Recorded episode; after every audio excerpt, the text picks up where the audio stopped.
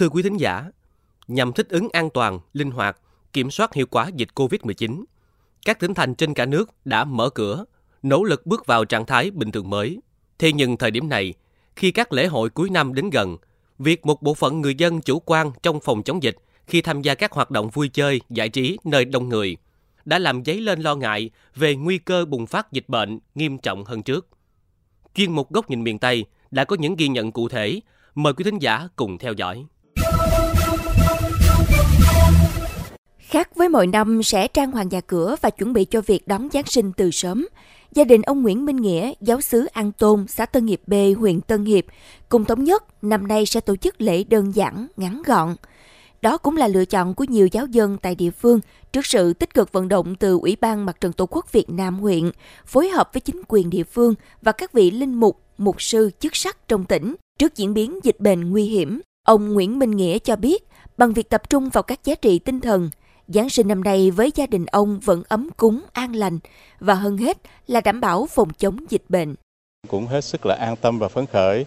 Lý do là toàn bộ giáo dân ở đây đã đều phủ được vaccine mũi 2 và đồng thời là tuân thủ 5K trong các cái nghi thức phục vụ. Thí dụ như trong những cái dịp lễ hàng ngày hoặc là có những lễ lớn thì cũng chia nhau để đi chứ không đi tập trung đông người. Và khi tham dự các thánh lễ như vậy đó thì đối với người dân đều tuân thủ theo cái quy định 5K. Đó cũng là cái cách để mà mình phòng tránh cho mình và mình giữ cái sức khỏe cho cộng đồng. Được biết, tại 38 giáo xứ trên toàn địa bàn huyện, các vị linh mục đã hướng dẫn giáo dân của mình tự trang trí tiểu cảnh tại nhà, phát quang đường làng ngõ xóm để mừng Giáng sinh và góp phần tô điểm thêm môi trường sống, chung tay xây dựng, hưởng ứng phong trào xây dựng nông thôn mới của địa phương. Linh mục Phạm Thế Hòa, Chủ tịch Ủy ban Đoàn kết Công giáo tỉnh Kiên Giang thông tin. Dân chúng cũng đã ý thức được vấn đề dịch nó nguy hiểm đến cỡ nào. Và nhà nước của chúng ta đã phải vất vả, tốn hao không biết bao nhiêu là kinh tế cũng như nhân lực. Cho nên mọi người đều ý thức điều đó. Vì vậy, Noel năm nay tổ chức đi vào nội tâm nhiều hơn. Còn những cái trang hoàng bên ngoài cũng như là những cái cuộc rước này nọ, hoặc là những cái hội ca, chúng tôi không có tổ chức cái đó.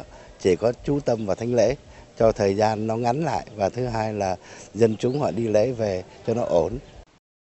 Thế nhưng tại không ít các địa phương khác đang dấy lên những tranh luận trái chiều về nhu cầu vui chơi giải trí của một bộ phận người dân vào thời điểm này.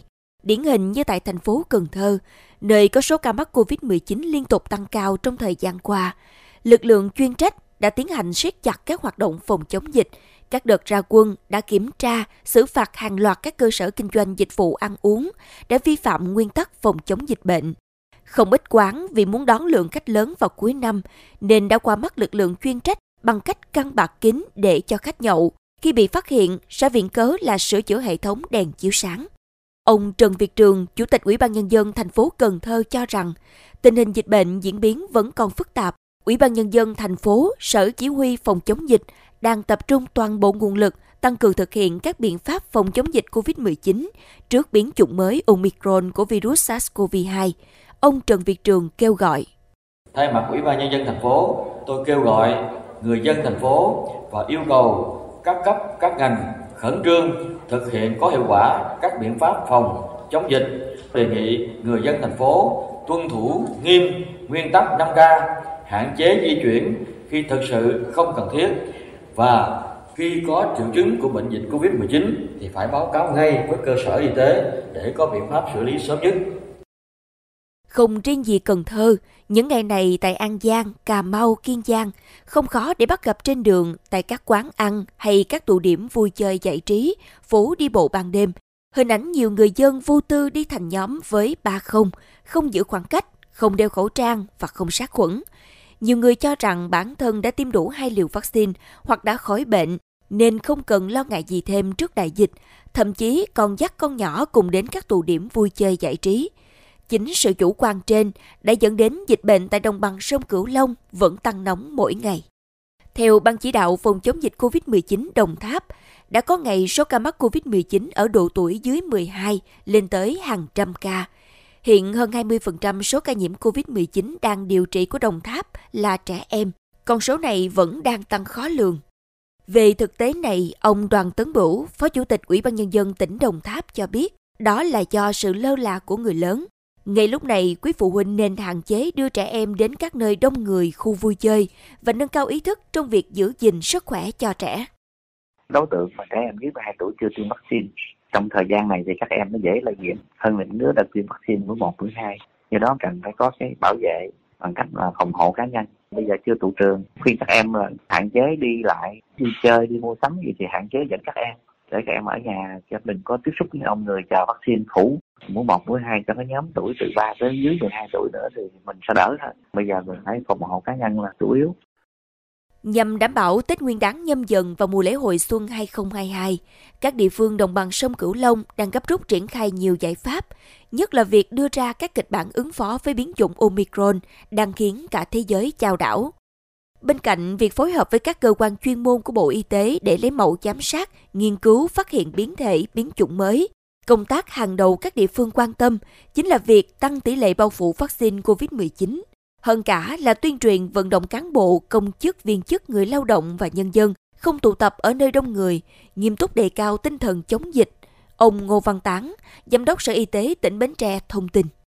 Mình đã tuyên truyền cho dân thận trọng hơn, tuân thủ cái 5K nó nhiều hơn, hạn chế đi lại. Mình đó thì ờ, theo dõi sát tình hình của mình với Pasteur đấy. Để có cái gì thì báo liền với Pasteur để xác định chủng. Nhiều khi mình có mà mình cũng có thể là chưa biết kịp thì ở Pasteur cũng có tinh thần trách nhiệm này đó. Dễ thấy, đa phần các địa phương tại đồng bằng sông Cửu Long đã chủ động trong việc tăng cường công tác phòng chống dịch bệnh, đảm bảo an toàn giao thông, cũng như phòng chống cháy nổ vào cuối năm, chuẩn bị đón chào Tết Nguyên đán nhâm dần và mùa lễ hội xuân 2022.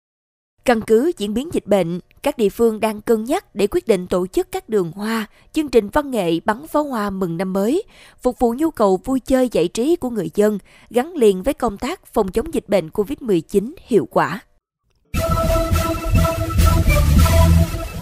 Thưa quý thính giả, sau thời gian bí bách, tù túng vì hạn chế ra ngoài, nay người dân đã an tâm để dần trở lại với nhịp sống bình thường mới. Dưới góc nhìn của VOV Giao thông Mekong, nhu cầu vui chơi giải trí là quyền chính đáng của mọi người. Tuy nhiên, giữa lúc dịch bệnh căng thẳng, thì lợi ích cộng đồng vẫn được đặt lên hàng đầu. Tiếp tục chia sẻ quan điểm về vấn đề này, Mekong FM mời quý vị và các bạn tiếp tục theo dõi bài bình luận Vui thôi, đừng vui quá. Thưa quý thính giả, cảnh tượng phố xá đông đúc, dòng người chen lấn nhau chụp ảnh check-in tại phố đi bộ, trung tâm thương mại, hàng quán, thực sự khiến chúng ta có cảm giác hồ hởi. Bởi thời gian qua, do dịch bệnh diễn biến khó lường, nhiều hoạt động, dịch vụ vui chơi giải trí đã tạm dừng. Nay nhịp sống dần trở lại như trước đó, đã mang đến sinh khí tươi mới cho nhiều người. Đó cũng là một tín hiệu đáng mừng. Song bên cạnh cảm giác phấn khích với hàng loạt sự kiện hoạt động vào thời điểm Giáng sinh và năm mới cận kề, không ít người lại cảm thấy lo ngại. Bởi dịch bệnh đang diễn biến khó lường tại đồng bằng sông Cửu Long, với số ca mắc của các tỉnh thành liên tục nằm trong top đầu trên cả nước. Trong dòng người hối hả chen lấn nhau tại các tụ điểm vui chơi, nếu có một vài ca F0, F1 thì hậu quả sẽ thế nào?